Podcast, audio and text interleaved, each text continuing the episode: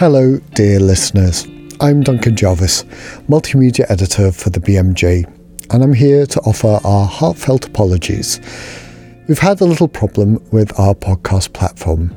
So, for the last couple of weeks, as you may have noticed, we've not been able to publish any updates to your feed.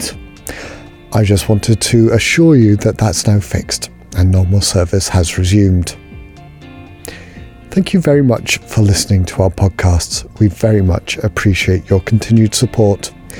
And we love hearing from our audience. So, if you have any feedback for us, what you like, what you don't like, broken feeds, obviously, any ideas about stories or guests you'd like to hear on the podcast, then please do let us know. bmj.com slash podcasts has details of how you can get in touch. I'll leave you now to listen to the rest of your feed. You might have some catching up to do.